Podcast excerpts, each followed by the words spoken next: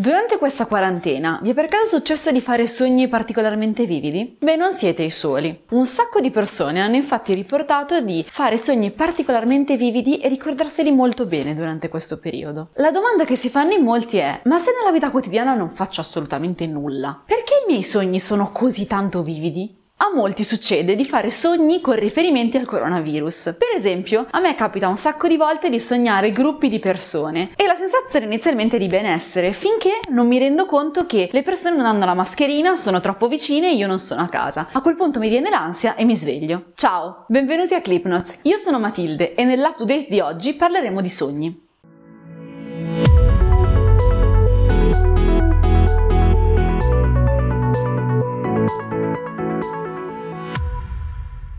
Finora sono state date due possibili spiegazioni per questo strano fenomeno. La prima spiegazione è di Felipe Canovas. Egli definisce il sonno come qualcosa che compensa la nostra psiche durante il giorno. Lui dice: Se una persona va a letto affamata, è probabile che sognerà di mangiare o in generale un ristorante. Per questo motivo, durante questo periodo di ansia e stress, è probabile che le persone facciano sogni più violenti e per questo motivo, avendo una forte carica emotiva, risulteranno anche più vividi. Lo psicologo Membrive, invece, invece non ha una teoria precisa ma due possibili ipotesi. Secondo la prima, durante il giorno, quando succedono degli eventi forti, questi sono chiamati marcatori e risultano molto importanti per la memoria. Però durante questo periodo, durante le giornate, non succede praticamente nulla. Per questo motivo i sogni, che prima erano meno importanti, diventano loro stessi i marcatori. La sua seconda idea è che in questo periodo l'umore tende a essere disforico, cioè siamo in una condizione di disagio e questo, sommato alla mancanza di stimoli, ci portano a porre molta più attenzione su noi stessi. Questo ci porta anche a fare sogni molto più caricati emotivamente negativamente. Quindi se il nostro umore è negativo è più probabile che faremo sogni molto più violenti e quindi anche per questo motivo più vividi. Ma facciamo un grosso passo indietro. Che cos'è un sogno? La definizione più semplice di sogno che si può trovare è l'attività psichica durante il sonno. Nonostante questo, in letteratura non si trova una definizione precisa e dettagliata della parola sogno. Se guardi in un dizionario, esso è spesso definito come appunto o l'attività psichica nel sonno o in generale qualsiasi cosa che desideriamo, se guardiamo sogno nella sua accezione più ampia come parola, non tanto come fenomeno. Non si trova neanche una precisa collocazione nel cervello cervello, cioè quali strutture del nostro cervello reagiscono e fanno in modo di creare questa particolare situazione. Quello che sappiamo con sicurezza è che durante la fase definita REM o REM, cioè Rapid Eye Movements, l'elettroencefalogramma cambia molto velocemente. L'attività in questo periodo è simile a quella della veglia, ma ora capiamo bene che cos'è la fase REM. Per scoprire cos'è la fase REM dobbiamo prima definire il sonno. È definito sonno uno stato fisico e mentale in cui manca la consapevolezza. Questa definizione è un pochino imprecisa, quello che possiamo dire è che manca la completa consapevolezza. Questo perché una parte del cervello non dorme,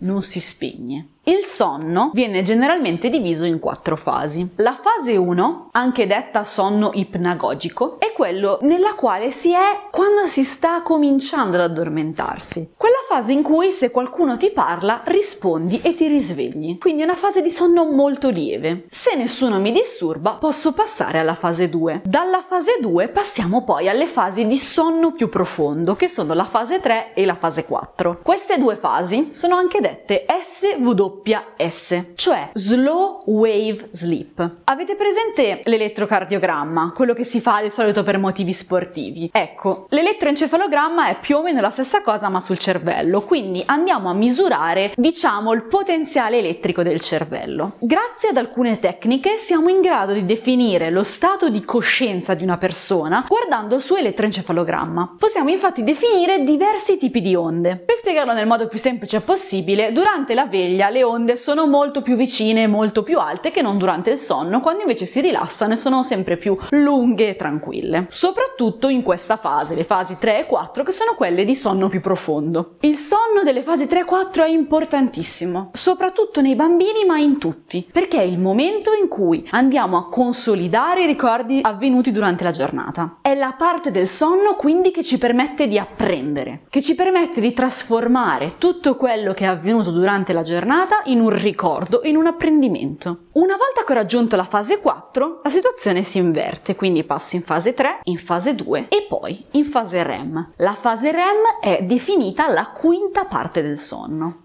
Il nostro cervello in fase REM ha un'attività simile a quella della veglia, quindi se prima le onde erano belle e rilassate, adesso hanno sempre più picchi e sono sempre più vicine. I ritmi di questa fase vengono detti alfa e beta. In questa fase siamo completamente immobili, tranne per gli occhi. Gli occhi che sono chiusi in realtà continuano a muoversi. Per questo è definita REM, Rapid Eye Movements. Subito dopo la fase REM, spesso c'è un micro risveglio. Questi micro risvegli che che spesso neanche ci ricordiamo sono quelli che ci permettono di ricordarci i sogni. Quindi durante la notte in realtà facciamo tanti sogni, più o meno, quante sono le fasi REM. Questa è una regola un po' non troppo precisa, però è giusto per farvi capire che non sogniamo una volta sola, ma sogniamo più volte. È interessante il fatto che con l'andare degli anni diminuisca la percentuale di sonno REM. In realtà però i sogni non esistono soltanto nella fase REM. I sogni non REM sono però molto diversi dai tipici sogni che conosciamo, sono più simili a pensieri. Sono infatti generalmente in bianco e nero e più legati a parole che non immagini. Insomma, è quel momento quando sei tra lo sveglio e l'addormentato e non ti rendi conto che i tuoi pensieri sono andati un po' per i fatti loro. Non li stai più controllando. Quelli sono definiti sogni non REM. Nella fase REM, invece, i sogni sono colorati, più illogici e hanno un valore sensoriale molto più forte. Sono quelli che generalmente invece definiamo sogni veri e propri.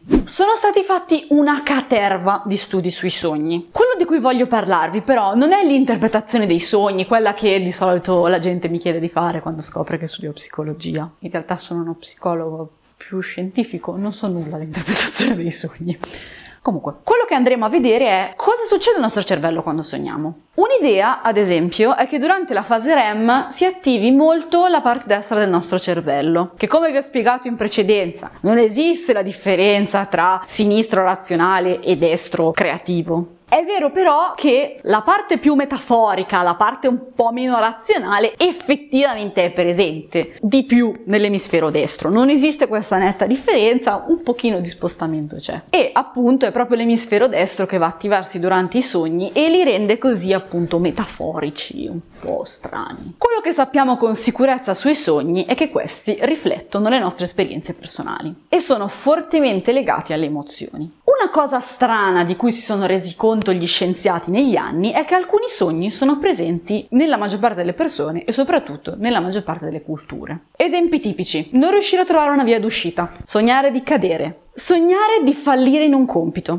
perdere i denti o i capelli, uscire in pigiama, associato sempre al senso di vergogna, essere inseguiti, associato invece alla sensazione di ansia. Quindi quello che si sono detti gli scienziati è se tutti fanno questi sogni, questi sogni in qualche modo dovranno essere legati a delle basi neurobiologiche comuni. Quello che si è visto è che questi sogni sono accomunati da una sensazione di base. Per esempio, come vi dicevo, l'essere inseguiti è diretta emanazione dell'ansia. L'ansia è comune a tutte le popolazioni. Il modo più semplice per rappresentarla è l'inseguimento. Per questo motivo la maggior parte delle persone hanno fatto sogni di questo tipo. La cosa interessante è che mentre si fanno sogni di questo tipo così carichi a livelli emozionali, si accendono le aree del cervello proprie di quelle emozioni. Quindi se sogno l'ansia, mi si accendono le stesse aree del cervello che si accendono quando provo ansia durante la giornata. Vi racconto ora uno studio interessante. Allora, dovete immaginare la persona sdraiata con gli elettrodi in testa che dorme. Noi vediamo dal suo tracciato degli occhi che mentre sta dormendo, in, nella fase REM, muove 6 volte gli occhi verso l'alto. Una volta che questa persona viene svegliata, questa persona racconta di aver sognato di salire la scala. Quanti gradini aveva questa scala? Proprio 6. Vengono date due ipotesi per spiegare questa cosa. La prima è il fenomeno dello scanning, quindi i miei occhi ripetono lo stesso movimento che stanno eseguendo nel sogno. Quindi nella scena onirica uso gli occhi per seguire l'azione e allo stesso modo i miei occhi si muovono. Questo però è un caso molto particolare, non passiamo la vita a sognare le scale. La seconda teoria è infatti che il movimento degli occhi sia legato alle scariche di una parte del cervello, vabbè, chiamata ponto genicolo occipitale. La cosa importante è che i movimenti non sono legati agli scalini, ma a queste scariche. La verità dove sta? Come sempre, la verità sta nel mezzo. Quindi ci saranno dei casi in cui il movimento degli occhi è davvero legato a quello che sta succedendo ed altri in cui è legato invece a queste scariche. Vediamo bene uno studio secondo il quale il motivo per cui ci ricordiamo o non ci ricordiamo i sogni è dovuto all'ippocampo. L'ippocampo è una struttura del cervello fatta a forma di cavalluccio marino e per questo è chiamata ippocampo. Per le spiegazioni greche e latine chiedete ad Astrid o a Rachele perché io non so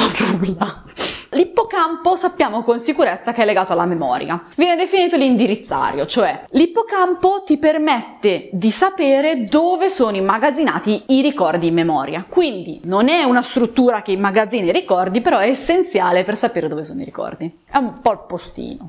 L'ippocampo è una delle ultime strutture che passa dalla coscienza all'incoscienza durante il sonno. Se però l'ippocampo, anziché sconnettersi subito quando ci addormentiamo, aspetta un attimo, ci permette di ricordarci il sogno. Questo è il motivo per cui ci sono persone che si ricordano molti più sogni, perché il loro ippocampo si sconnette un pochino più tardi. Nel 90% delle persone invece l'ippocampo si sconnette in fretta e quindi il sogno viene perso. Perché invece ci ricordiamo l'ultimo sogno, sogno del mattino, diciamo così, perché quando ci svegliamo l'ippocampo si sveglia e raccoglie tutte le informazioni che riesce, per cui l'ultimo sogno è quello che ci ricordiamo meglio. L'idea è la memoria è accesa, mi addormento, la memoria si spegne. Se però la memoria resta accesa ancora un attimo, riesco a ricordarmi questo sogno. Quando mi risveglio, la memoria si riaccende. Se però io mi riaddormento subito dopo, come succede normalmente con l'andare della notte, non fa in tempo a prendere abbastanza informazioni perché sta aperta per un momento troppo breve. Quando al mattino invece mi sveglio e la mia memoria poi sta accesa perché io sto sveglio, fa in tempo a recuperare più informazioni che riesce e per questo motivo al mattino ci ricordiamo più sogni. Volevo lasciarvi con una curiosità. Ci sono persone che non sognano? La risposta genericamente è no, perché tutti sogniamo ma non ce lo ricordiamo, ma recentemente è stato trovato un gruppo di pazienti che non sogna. Questo è dovuto a una particolare sindrome, la sindrome di, e qui i nomi sempre mio forte, Charcot-Wilbrand, una cosa del genere. Hanno una lesione in una particolare area visiva e per questo motivo non sognano. Questo ci permette anche di dire che quest'area visiva è fondamentale per sognare. La puntata di oggi finisce qui. Se avete voglia di raccontare qualche sogno che io non interpreterò, fatelo pure nei commenti. E soprattutto fateci sapere se durante questa quarantena anche voi state facendo dei sogni molto vividi, molto di guerra o legati in qualche modo al coronavirus. Continuate a seguirci su tutti i social, soprattutto su TikTok, su Instagram e ricordate che questa puntata è presente anche in podcast su tutte le piattaforme. Non dimenticate inoltre di frequentare il sito www.clipnotes.it. Ciao! Spegniti!